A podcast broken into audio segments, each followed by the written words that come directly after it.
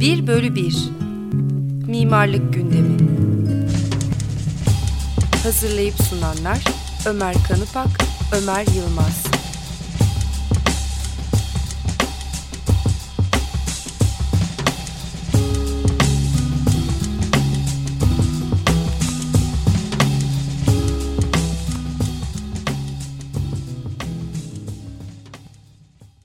Merhaba Açık Radyo 94.9'da Mimarlık Programı 1 bölü 1'i dinliyorsunuz. Bugünkü konuğumuz e, Sabancı Üniversitesi Sanat ve Sosyal Bilimler Fakültesi öğretim üyesi Hasan Bülent Kahraman. Hasan Bey hoş geldiniz. Hoş, geldiniz. Efendim. Hoş bulduk. Ben gene Ömer sözü evet. ilk olarak sana bırakayım. Evet. Ee, bugün Hasan Bey ile e, kent kültürü ve kent kültürünün e, kültürel kentin bir kültürel mekan olması üzerine konuşacağız daha çok. E, sizin yazdığınız modernizm, postmodernizm ekseninde plastik bir olarak kent makalενizden yola çıkarak birkaç soru oluşturdu. Ben ilk, ilk önce isterseniz e, kenti bir kültürel mekan olarak tanımladınız. Yani kültürün üretildiği bir mekan olarak. Onu biraz açıklayabilir misiniz? Bu birkaç yönden açıklanabilecek bir şey. Her şeyden önce kent plastik bir mekan. Bizim e, kent tartışmalarında dikkate almadığımız husus bu. E, plastik derken Artık Türkçe'de sadece naylon anlamı bunun hatırlanıyor. Belki o da doğru. Gitgide e, bir plastifikasyonundan, kentin naylonlaşmasından, yapaylaşmasından söz edilebilir ama ben plastik derken ona özür dilerim Türkçe'de bir e, karşılık önermiştim yorum diye. Hı hı. Kent yorulabilir, şekillendirilebilir bir mekan. Şimdi şekillendirilebilir bir e, yapının zaten e, kültür üretmemesi mümkün değil. Bunun içine e, belli tartışmaları oluşturabilmek açısından bir tarihsellik boyutu katmak lazım. Yani her dönemin kendisine özgü olarak oluşturduğu bir kültürel birikim var. Dolayısıyla e, bu tarihsellik e, e, matrisi işin içine e, girdiği zaman kentin ikinci özelliği katmanlı hatta çok katmanlı bir e, mekan e, olması. İşte kendi içinde farklı dönemlerin dillerini, e, görsel e, e, tercihlerini, üsluplarını e, barındırıyor. Buna e, önemli bir müdahaleden söz etmek lazım. Yani kentin e, tarihi aslında e, ister batı ister doğu e, metafizikleri içinde e, bakalım en geniş anlamda insanlığın tarihi. Yani e, insanlığın var olduğu günden beri e, bir e, kent arayışı e, ortada. Hı hı. Belki farklı e, yaklaşımlar içinde, modeller içinde bu e, arayış kendisini gösterdi. Ama daima her uygarlıkla bütünleşen bir kentsel e, gerçeklikten, realiteden söz etmek mümkün.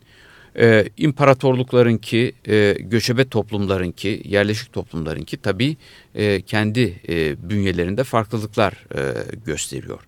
Fakat zannediyorum kente dönük en önemli müdahalelerden birisi modernite ile birlikte geldi. Yani kentin çeşitli dönemlerde e, tasarlanması diye bir e, olgu var karşımızda duran. Yani demin e, o nedenle tanımlarken dedim ki e, bu plastik bir ögedir. Şimdi bu plastik ögeye demin tarihsellik boyutunu eklemiştim tasarlamaktan söz ettiğim zaman e, buna bir de iktidar boyutunu hı hı. eklemek lazım. Şimdi e, burada da bir e, çatallaşmadan söz e, etmek gerekir. O da şudur, iktidarların tasarladığı kentler var. Her iktidar e, bir e, sembol olarak kenti kullanmayı e, adeta bir e, görev olarak, e, bir varlık nedeni, bir raison d'etre olarak kabul ediyor. E, bu da anlaşılabilir bir şey. Roma İmparatorluğu'nun e, yol ve Roma İmparatorluğu'nun meydan ve aynı zamanda da monümanlar yani anıtlar ile olan e, ilişkisi ile tabi Osmanlı'nın e, kente dönük müdahaleleri arasındaki fark aslında e, bunu bir ölçüde gösteriyor. Her iktidarın damgasını taşıyan kent. E, modernite bu anlamda kente kendi damgasını bana sorarsanız e, aslında e, Descartes sonrası dönemde getirmeye e, başladı. E, yani e, belki 17. yüzyıldan itibaren artık e, Kogito'nun e, aklın e, eksen e, olduğu yeni bir kent kurma çabası kendisini e, gösterdi. Bu konuda özellikle 1980 sonrasında ortaya çıkmış olan e, coğrafyacı yaklaşımların yaptığı çok önemli yorumlar var. Bu arada yeri gelmişken söyleyeyim e, Richard Sennett'in e, benim de e, derslerimde kullandığım kitabı e, Ten ve Taş e, adı altında Hı. Türkçe'ye çevrildi. Bu meselelerin bir bölümü oradan e, örneğin e, izlenebilir. Metis yayınları zannediyorum e, yayınladı kitabı. E, şimdi bu Kogito'nun e, yani rasyonun, aklın egemenliği içindeki kent üretme kaygısı ki bence bu modernitenin görünmez iktidarını kurma sürecidir. Yani imparatorlukların görünür iktidarlarını kurmaya karşı alttan devam eden bir genel dil var idi ve bu modernitenin diliydi. Bu 19. yüzyılda kente dönük büyük müdahalelerle kendisini gösterdi. İşte Osman'ın e, Paris bulvarlarını e, açması, Adnan Menderes'in İstanbul'un büyük bulvarlarının yapılmasına e, e, emir veya ferman neyse e, işte yasa çıkartması e, aslında bu sürecin farklı düzeylerdeki e, boyutuydu. Dolayısıyla modernitenin e, oluşturduğu iktidar biraz iktidarları da belirleyen bir iktidardı. E, ve e, o tarihten başlayarak e, modernitenin e, kenti çok farklı bir mekan haline gelmeye başladı. Çünkü 19. yüzyıl e, bu kent anlayışına çok farklı kültürel veya kentli yaşama biçimlerinden kaynaklanan farklı kültürel oluşumları eklemlemeye gayret etti. Şimdi burada karşımıza başka bir şey çıktı. Bu kadar karmaşık yani sanayi sonrasıyla e, birlikte ortaya çıkan bu kadar karmaşık bir kent olgusu önümüze geldiğinde kent bir çatışma mekanı haline dönüştü. Bu çatışma şuradan kaynaklandı. İktidarın önerdiği ve ürettiği kentle kentin kendi ürettiği iktidar arasında bir gerilim doğmaya başladı. İşte e, zannediyorum e, kente dönük son e, fakat bir ölçüde de bilinçsiz müdahale işte bu postmodernite dediğimiz dönemde biraz ortaya çıktı. Çünkü postmodernite modernitenin getirdiği daima tanımlanan, daima e, e, e, aklın etrafında biçimlenebilen, daima kolaylıkla okunabilen e, kent anlayışına karşılık ki yine söyleyeyim en önemli örneği Paris'tir. Baktığınız zaman o kent tasarımının her şeyinin okunabilir olduğunu e, görürsünüz. Hı hı. Bu okunabilirlik, bu akılcılık e, bağlamında oluşan kent e, anlayışına karşılık postmodernite e, daha e, özgün ve daha özgür, daha kendiliğinden doğmuş yapıların ortaya çıkmasına yol açtı. Şimdi bu demin söylediğim gibi modernitenin iktidarıyla, modernitenin kente dönük iktidarıyla kentin ürettiği iktidar arasındaki e, gerilim bugün içinde bulunduğumuz dünyada kent olgusunu artık e, çok karmaşık, çok odaklı ve çok kültürlü bir hale getirmiştir. Şimdi burada kültür derken bu kültürü de gene modernist tanımından biraz uzaklaştırmak e, gerekir. Çünkü modernitenin kültürden anladığı çok geniş ölçüde e, yüksek kültür dediğimiz yani belli bir eğitim e, öngörüsüne dayalı, tercihine dayalı kültürdür. Halbuki postmodernitenin kültürü biraz daha spontan, daha o anlamıyla da sahi, sahici, otantik bir hı hı. kültür e, olmaktadır. Ve e, bugün bütün bu nedenlerle kentin e, ürettiği kültür tabii ki artık modernitenin karşılayabileceği bir kültürden çok farklıdır. Çünkü teknoloji farklı bir yere e, gelip dayanmıştır. İkincisi artık e, büyük bir kültürel çeşitlenme vardır. Bu çeşitlenme kendisini yaşama biçimlerinde göstermektedir. Farklı cemaatlerin farklı yaşama biçimlerinin oluşturduğu kentsel e, mekanlar söz konusudur. Şimdi şöyle düşünelim.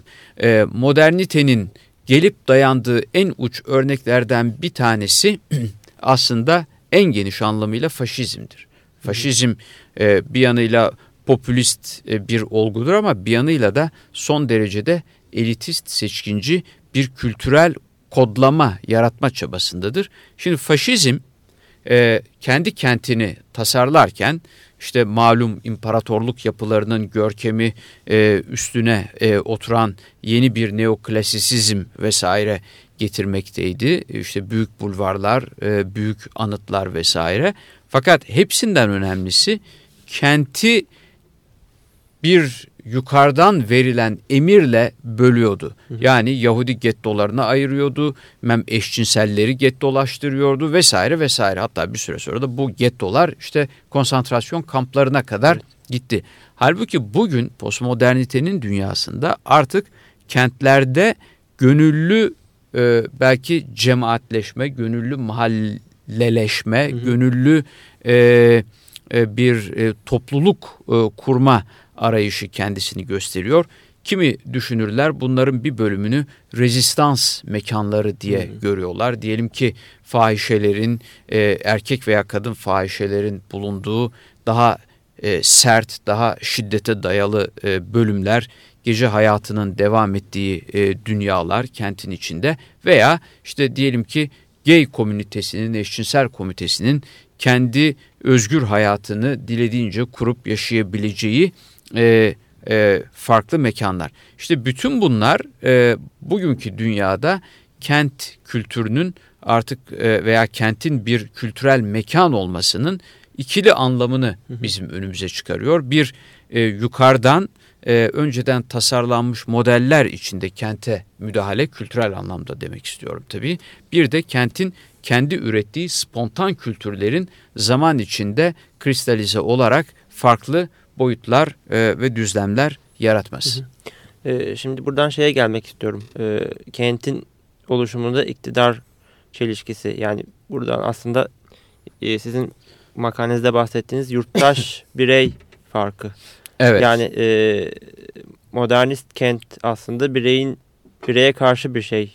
Evet. Bireyin oluşumunda, bireyin hareketini. Evet. Yurttaş daha çok bu için iş için uygun bir kavram diye düşünmüştünüz siz. Evet. Onu biraz açıklayabilir miyiz? Buradan aslında şeye de gelmek istiyorum yani kente sahip çıkmak yani yurttaş birey ilişkisi açısından ne şimdi, demek? Buyurun. Evet. E, şimdi e, şöyle e, buna yurttaş birey demek lazım aslında. E, yurttaşlık kavramı gene bize 19. yüzyılın e, getirdiği bir kavram öncesinde bir tarih var. Tabii yani e, Fransız ihtilalinin getirdiği bir stübayen kavramı var. Ama bugünkü modern anlamıyla yurttaşlık kavramı yani hala olgunlaştırılmakta e, olan bir kavram. Tamamlanmış bir kavram değil. E, umarım hiçbir zaman da tamamlanmaz. Çünkü tarihin belli dönemlerinde yaşanan e, önemli e, kısıtlamalar aslında yurttaşlık kavramını tamamlamakla ilgili kaygılardır.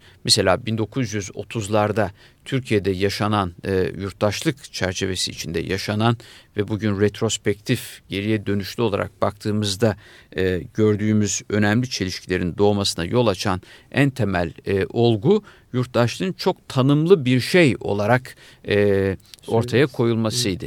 Şimdi e, ben işte bunu modernitenin yurttaşlığa getirdiği kısıtlama e, olarak e, değerlendiriyorum. Hele Türkiye gibi moderniteyi yukarıdan aşağıya e, bir e, emir kumanda zinciri içinde indiren e, toplumlarda zaten e, birey oluşturma bir hayli zor. E, ana iktidar e, veya iktidar gövdesi, e, iktidar eden, e, hükmeden gövde her şeyi o arada da yurttaşı e, kendi bildiği, dilediği gibi tanımlama kaygısını e, gösteriyor.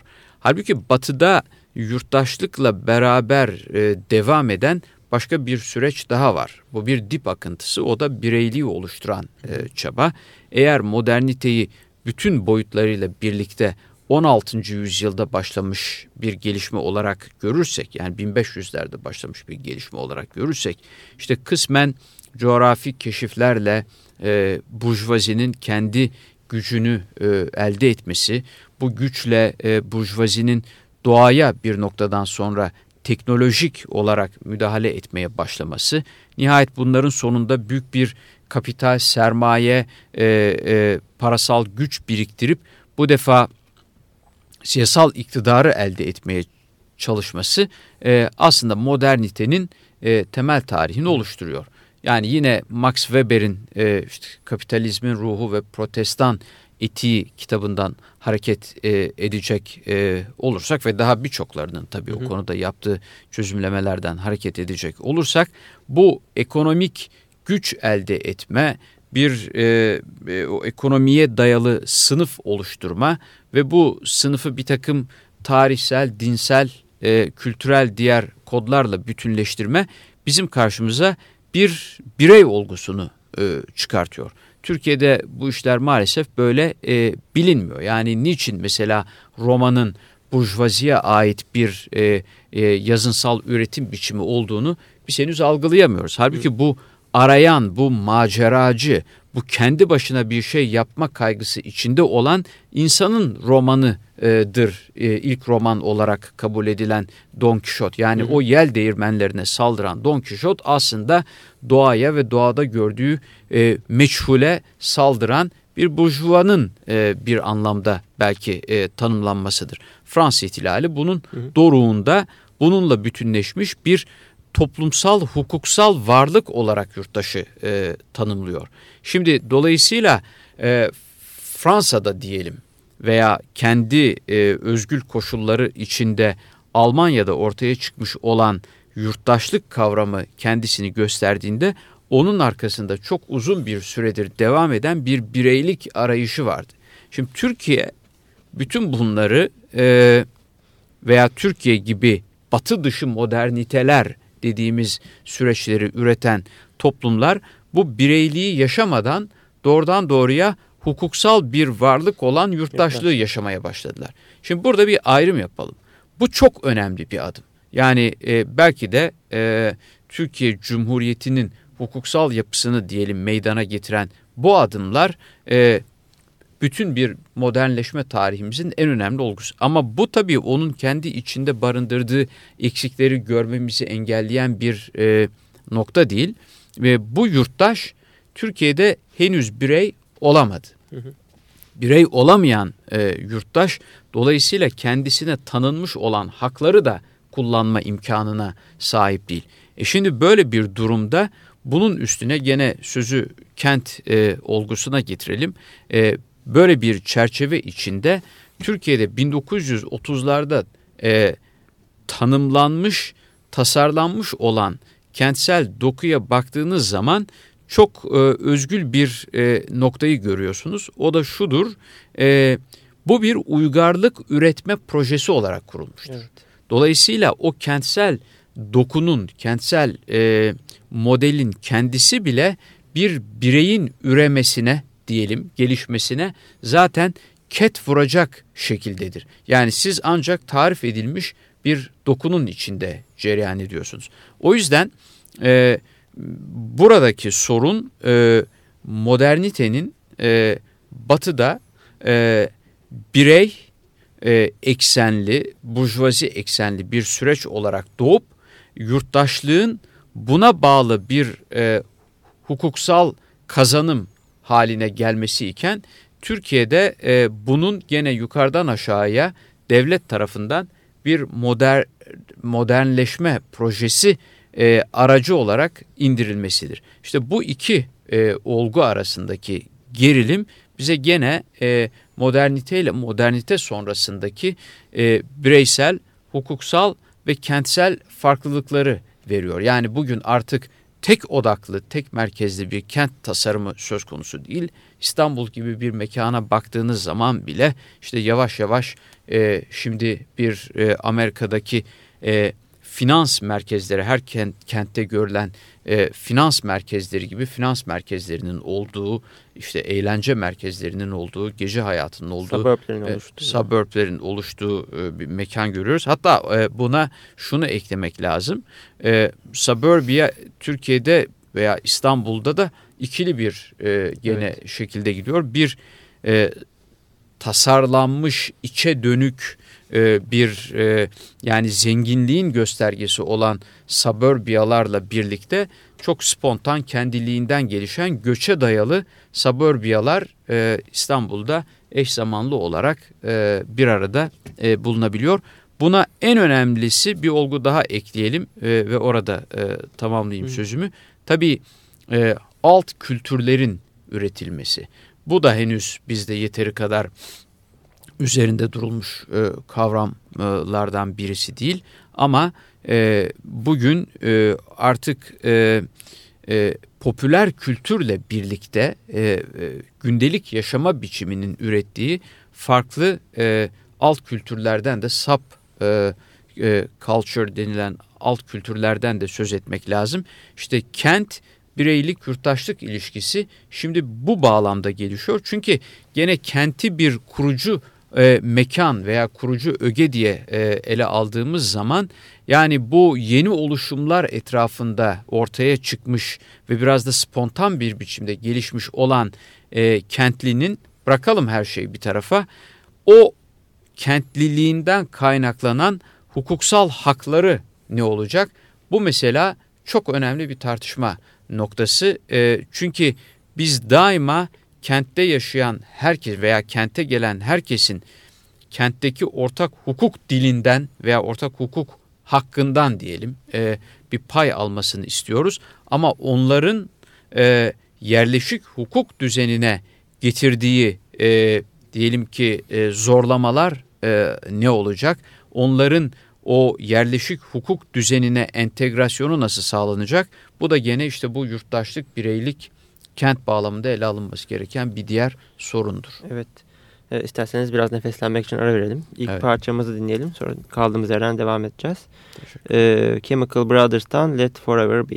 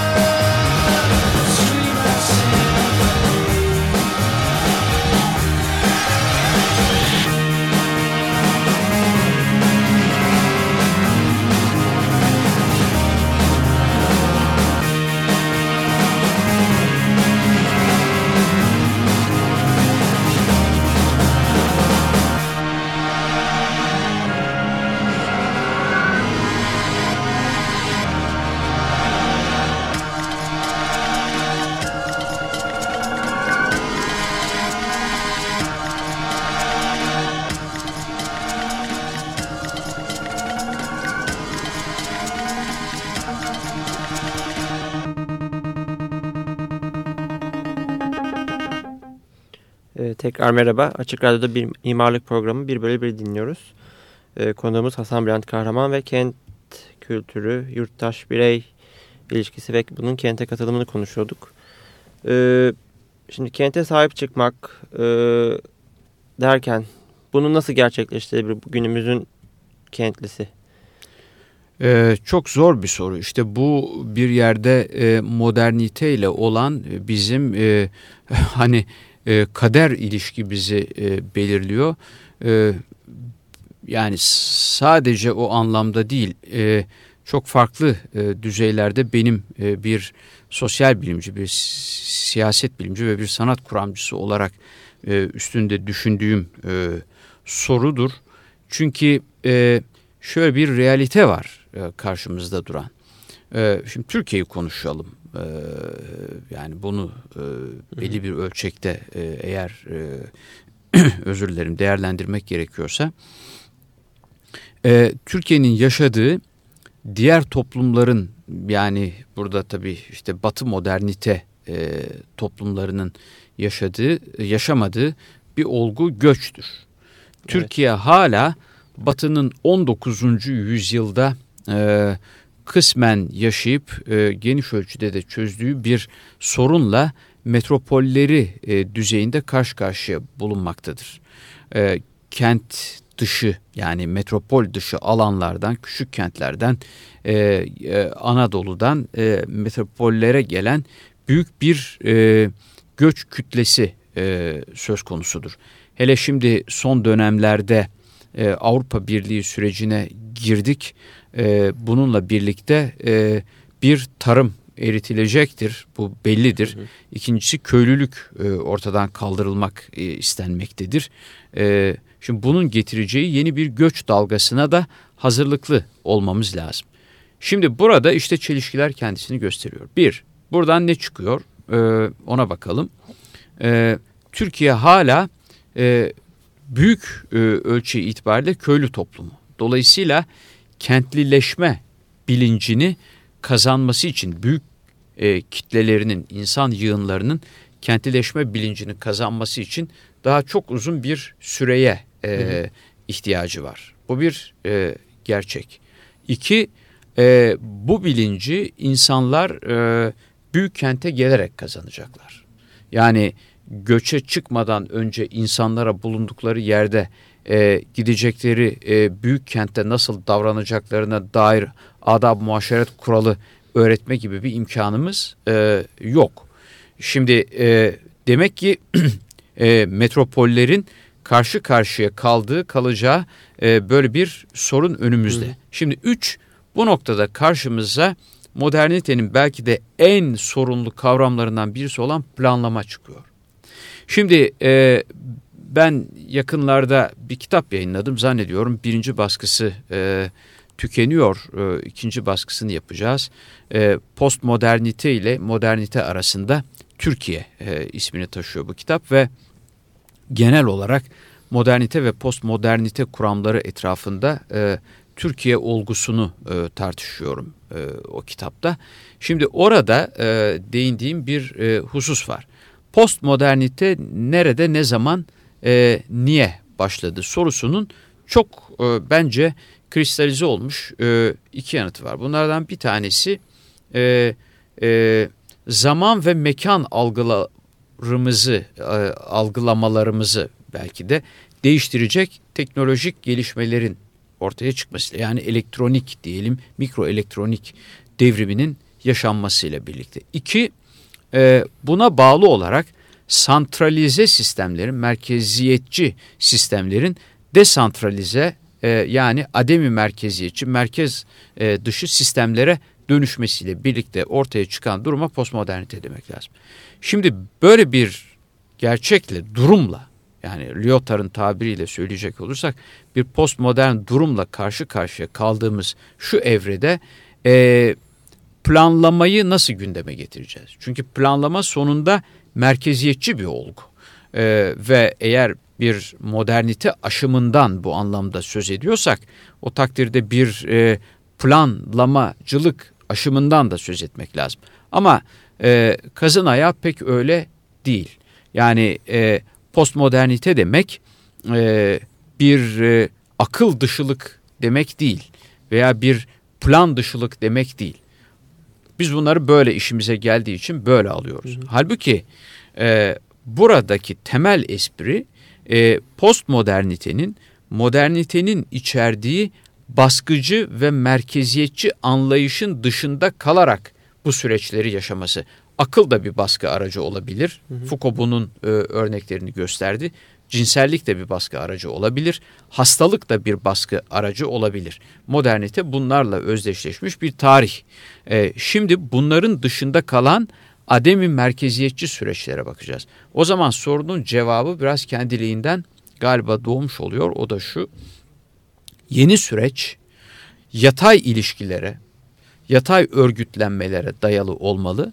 Aşağıdan yukarıya e, yani e, çıkan bir e, süreç olarak işlemeli ve bu bir piramidal yapı artık olmamalı. Belki bir kübik yapı e, e, olmalı. Yani dolayısıyla da piramidal yapılarda olduğu gibi bir e, e, kararı uygulama sürecinden değil, kararı üretme sürecinden söz etmek lazım. İşte bu da yerel yönetim e, kavramını, noktasal planlama e, anlayışını ve genel planın da bu aşağıdan yukarıya doğru örgütlenmiş e, olan e, yaklaşım ve model içinde e, geliştirilmesini bize adeta dayatıyor. O nedenle şimdi e, kent e, e, ölçeğinde veya kent düzeyinde e, yaşanacak olan e, sorunların çözümü bir kere e, e, bu yatay ilişkilere ve ademi merkeziyetçi yerel yönetim anlayışına dayanmak zorundadır. Türkiye'nin veya dünyanın bir başka yerinde e, bu gerçek mutlaka bilinmek zorundadır. Nitekim yine aynı şeyi söyleyelim. Batı moderniteleri bunu çok zaman öncesinden beri uygulamaktadırlar. Fransa gibi santralizasyonun bu kadar kuvvetli olduğu toplumlarda bile desantralizasyon her düzeyde e, yaşanmaktadır. İkincisi katılım olgusu. Şimdi e, demokratik bir e, hakkın kullanılması veya o hakkın bilincinde e, olunması da gene bu katılım olgusuyla çok yakından e, ilişkili bir şeydir. O nedenle e, toparlarken şunu söyleyeyim. E, modernitenin kenti geniş ölçüde e, antidemokratik demeyeyim ama kısıtlı bir demokratik e, yaptırımcı e, bir şey ve yaptırımcı bir e, süreçti. Şimdi postmodern durumun ürettiği kent ise demokrasiyi kendisinin ayrılmaz parçası olarak e, gören, dolayısıyla katılımcı, paylaşımcı, karar üretme sürecine dayalı bir kent olmak zorundadır. İşte kentlileşme, kent entegrasyonları ancak bununla sağlanabilir. Aksi takdirde benim ders verdiğim, e, hocalık yaptığım üniversite İstanbul merkezinin 49 kilometre dışında Tuzla'dadır. Ben her gün bu 50 kilometre yolu gidip 50 kilometre yolu geri geliyorum ve bu 100 kilometre içinde de İstanbul'un farklı yerleşim coğrafyalarını e, e, yarıp geçiyorum, kat ediyorum. E, şimdi şunu düşünüyorum. İstanbul'dan 45 kilometre, 50 kilometre, 60 kilometre dışarıda yaşayan insanların İstanbul'la kent olarak mı e, bir bütünlüğü söz konusudur? Kültürel olarak mı bir e, bütünleşmesi söz konusudur? Şimdi bu insanlar da kendilerini İstanbul'da yaşıyor sayacaklardır ama avcılar veya e, Tuzla e, dolayısıyla e, ancak yerel yönetimler aracılığıyla ve oraların her birinin ayrı bir kent olarak e, tasarlanmasıyla e, İstanbul'a entegre edilebilir. Aksi takdirde bu bir e, kansersi, e, amorf e, e, büyümedir. Bununla e, tabii ne modern ne de postmodern bir anlayış içinde başa çıkmak mümkün değildir. Peki bizim hep e, sorduğumuz konuklarımıza sorduğumuz bir soru var. Bu e, kente katılımın yani gerek merkezde olsun gerek merkezin dışında olsun e, katılımın sağlanması için sonuçta o bilincin oluşması lazım. E, yurttaş ya da bireyde. yani bunun oluşması için de sizce yani bu rolleri hangi araçlar üstlenmeli? İşte evet. benim buna e, vereceğim yani demokratik sınırlar içinde kalarak e, vereceğim cevap şudur. Bunu üstlenecek temel araç demokrasi bilincidir. Yani e, demokrasi ne sandığın başına gidip oy kullanmaktır e, ne e, parlamenter demokrasiyi ayakta tutacak diğer mekanizmaları işletmektir. Demokrasi eğer gündelik hayatı kapsayacak ve hatta e, gene e, Foucault'un e, bir deyimiyle söyleyelim e, mikro iktidarları da kapsayacak biçimde üretilmediği takdirde e, katılım olgusu gerçekleşemez. Hı hı. Yani e, kolay bir süreçten söz etmiyoruz ve bir gerçeğin altını daha çizeyim burada cesurca o da şudur e, demokrasi Platon'dan beri bir seçkinler yönetimidir. E, bu mesele burada kalacak demek değildir. Yani bir elitizm yapmaktan e, söz etmiyorum. Ama elitlerin de yok sayıldığı bir e, toplumsal ölçek e, olamaz. Halbuki bence e, Cumhuriyet'in en önemli sorunu e, Türkiye'nin elitlerini yok etmesidir ve e, demokrasiyi de popülizm diye anlamasıdır. Bu yanlıştır. Popülist bir demokrasi olamaz. Bir şeyi popülizme doğru kaydırdığınız zaman e, faşizme doğru e, açarsınız. Bunun panzehiri de gene e, meseleyi demokrasi sınırları içine çekmektir. O zaman da işte bilinçli katılımdan ve bilinçli paylaşımdan e, söz ediyorum. Oysa bugün e, ama tabii meselenin farklı ölçekleri de e, var. E, bugün İstanbul'da yaşayan e, hangi insan e, İstanbul'un bilincindedir veya evet. Ankara'da yaşayan kim Ankara'nın, İzmir'de yaşayan kim İzmir'in, Sivas'ta, Erzurum'da yaşayan kim Sivas'ın veya Erzurum'un bilincindedir. Bu olgu e, bizde henüz yok. E, gelişmedik, geliştiremedik. Çünkü bizim kentlerle aramızdaki ilişki bugüne kadar çok araçsal ve çok işlevsel, fonksiyonel bir ilişki olarak ortaya çıktı. Biz kentlerin bir e, kendi bireysel ve gündelik hayatlarımızı belirleyen kültürel yapılar olma e, gerçeğini yeni yeni öğreniyoruz. İşte ancak kendi gündelik gerçeğimizle ve o gerçeğimiz içinde ortaya koyduğumuz ihtiyaçla bütünleşen bir kent e, e, varlığını hissedebilirsek bu katılımı sağlayabileceğiz. Evet. Tabii o zaman yerel yönetimlere de buradan önemli e, e, görevler evet, e, düşüyor.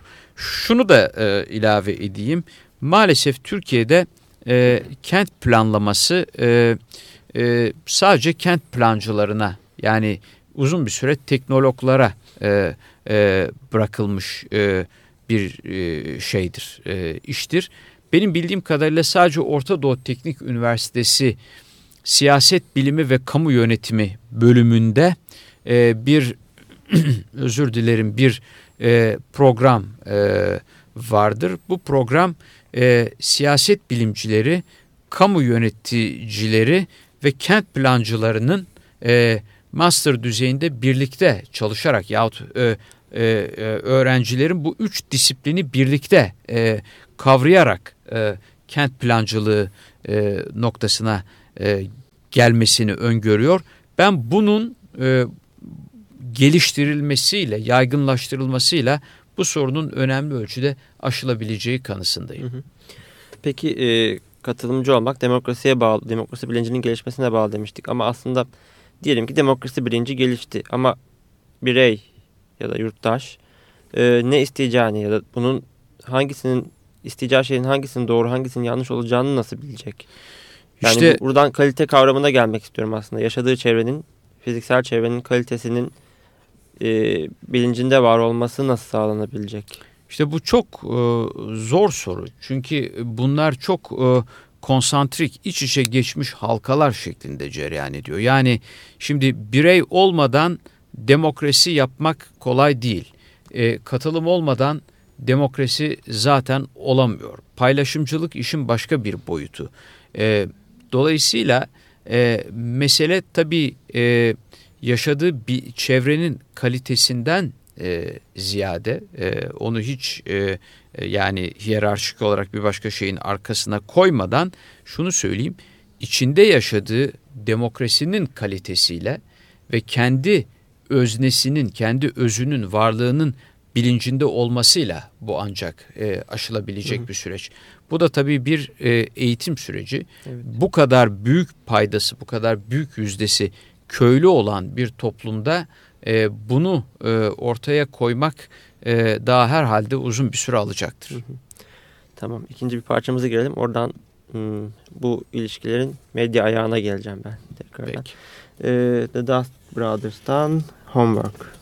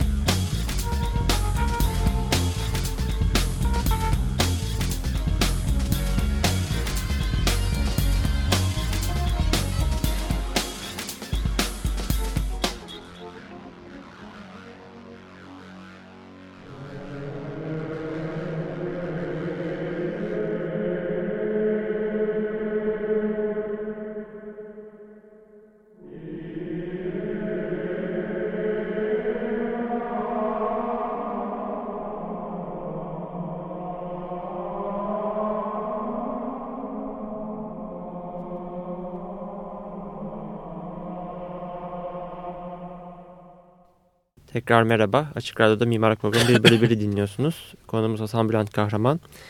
Ee, şimdi katılımcı kent mantığını tartıştık nasıl olabileceğini ve bunun demokrasinin bilincinin gelişmesiyle ancak olabileceğini söylemiştiniz. Ee, burada ben esas soruyu medyanın rolüne getirmeye çalışıyorum. Sonuçta e, artık son aşama medyanın çok güçlü olduğu bir dönemden geçiyoruz ve herkes bundan çok etkileniyor. E, medyayı kullanaraktan e, profesyoneller bu bilincin gelişmesine nasıl faydalı olabilir, nasıl katkıda bulunabilir sizce? Ya da olmalı mıdır, bunun olması doğru mudur? Bir de internete de katalım mı sonra bu sorunun içine? İnternet Oo, bir şeyleri tabii, değiştirecek tabii, mi? Tabii, tabii. Yani zaten bence şimdi e, e, internet e, medya zehirlenmesinin bir pan zehri olabilir. Konuşalım. Şimdi bugünkü dünya kabul etmek gerekir ki bir e, kavram e, arıyor. E, bu kavram şudur. Acaba bir medya demokrasisi yaratabilir miyiz?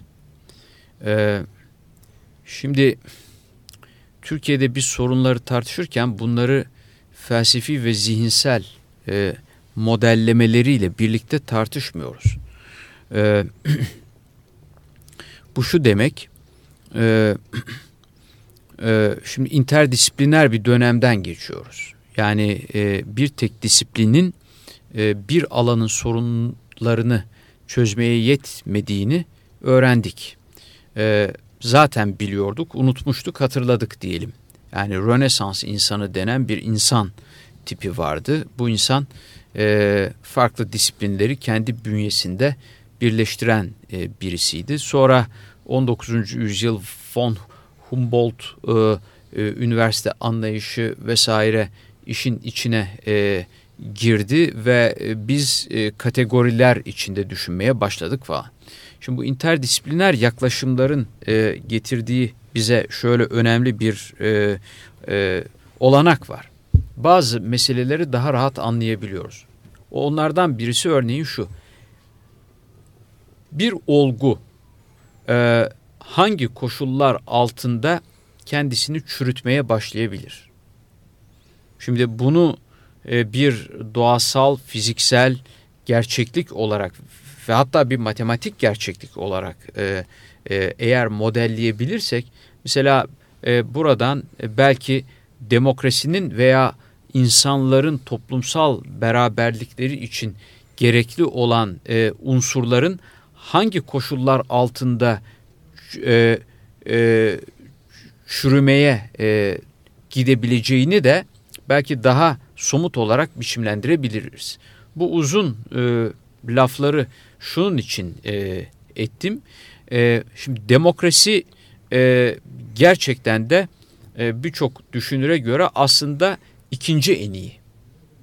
Daha birinci en iyi bulamadık.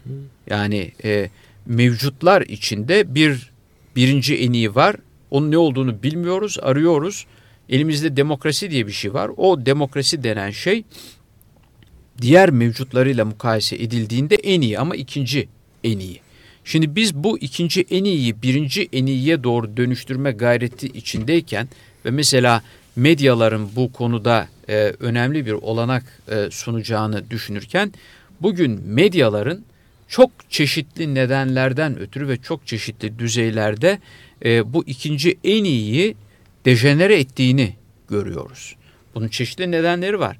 Medya kartelleri var, medya tekelleri var, e, haber alma özgürlüğünün kısıtlanması var, e, medyaların iktidar oluşturma güçleri var, medyaların popülizm yapma e, olanakları var ve bu olanaklarını bunların sonuna kadar sınırsızca kullandığı bir gerçek.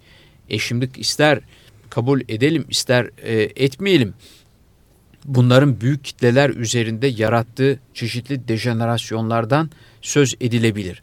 Dolayısıyla e, aslında kamuoyu gibi demokrasinin en önemli e, e, araçlarından birisinin bu şekilde dejenere edilmesine yol açan bir e, araçsallık, enstrümantalizasyon e, gerçeği karşımızda duruyor. E, o yüzden şimdi medyayı e, bu olanaklardan ya bu kısıtlamalardan e, kurtarıp daha geniş bir olanak e, haline getirmek gerekir. Şimdi bu noktada zannediyorum karşımıza internet giriyor. İnternet e, bir kere e, işte kısmen Batay'ın, Marcel Mauss'un falan sözünü ettiği bu armağan ekonomilerinin e, önemli bir uzantısı. Her şeye sınırsızca erişebileceğiniz bir büyük kütüphane internet. Fakat hepsinden önemlisi nasıl medyalar e, düzeyinde meydana gelen yeni açılımlar kısıtlamacı merkeziyetçi modernitenin çözülmesine e, olanak sağladıysa ben internet üzerinden sağlanacak e, erişim olanaklarının da medyaların getirdiği kısıtlamaları aşmakta kullanabileceğimiz çok önemli bir olanak olduğu kanısındayım. Dolayısıyla buradan şu çıkıyor. Medyalara bir noktadan sonra müdahale etmemiz mümkün olmayacaktır. Bunu ben e, görebiliyorum. Yani kapitalizmin kendi iç çelişkileri medyaların daha e, daha seçkinci veya seçmeci diyelim. Seçkinci başka anlamlar taşıyor. Daha seçmeci bir tavır içine girmesini daima engelleyecektir. Çünkü onun karşısında popülizm vardır. Türkiye'de olduğu gibi gerek yazılı gerek görsel basın bu popülizmi sürdürecektir. Ama internet, internet ve internetin içindeki nişler, entelektüel çabalar zannediyorum bizim gündelik hayatımızın kalitesinde ve e, o kaliteyi oluşturacak demokrasi bilincinin gelişmesinde çok önemli olanaklar sunacaktır. Evet. E, o zaman teşekkür edip belki burada noktayı. Evet. Daha konuşacak başka çok bir şey konuya var. girmeden. Evet.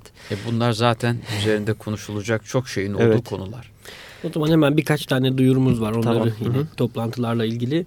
E, 4 Şubat'ta Abdurrahman Hancı e, diyaloğa konuk olacak. Yani yarın. 6 Şubat'ta ise e, Güncel Basın ve Mimarlık Platformu İstanbul Teknik Üniversitesi Mimarlık Fakültesi 109 numaralı salonda gerçekleşecek. E, yöneticiliğini Korhan Gümüş yapacak. Davetli tartışmacıları ise Tan Oral, e, Behiçak, İhsan Bilgin. E, yani diğerleriyle ilgili detaylı bilgi arkitara.com'dan ulaşabilirsiniz. E, evet. E, konumuza çok teşekkür ediyoruz geldiğiniz için. Çok evet, sağ çok olun. teşekkür ederim. Keyifle dinledik. Olun. Çok teşekkür ederiz. Sağ olun. E, herkese sağ olun. iyi akşamlar. İyi akşamlar. İyi akşamlar.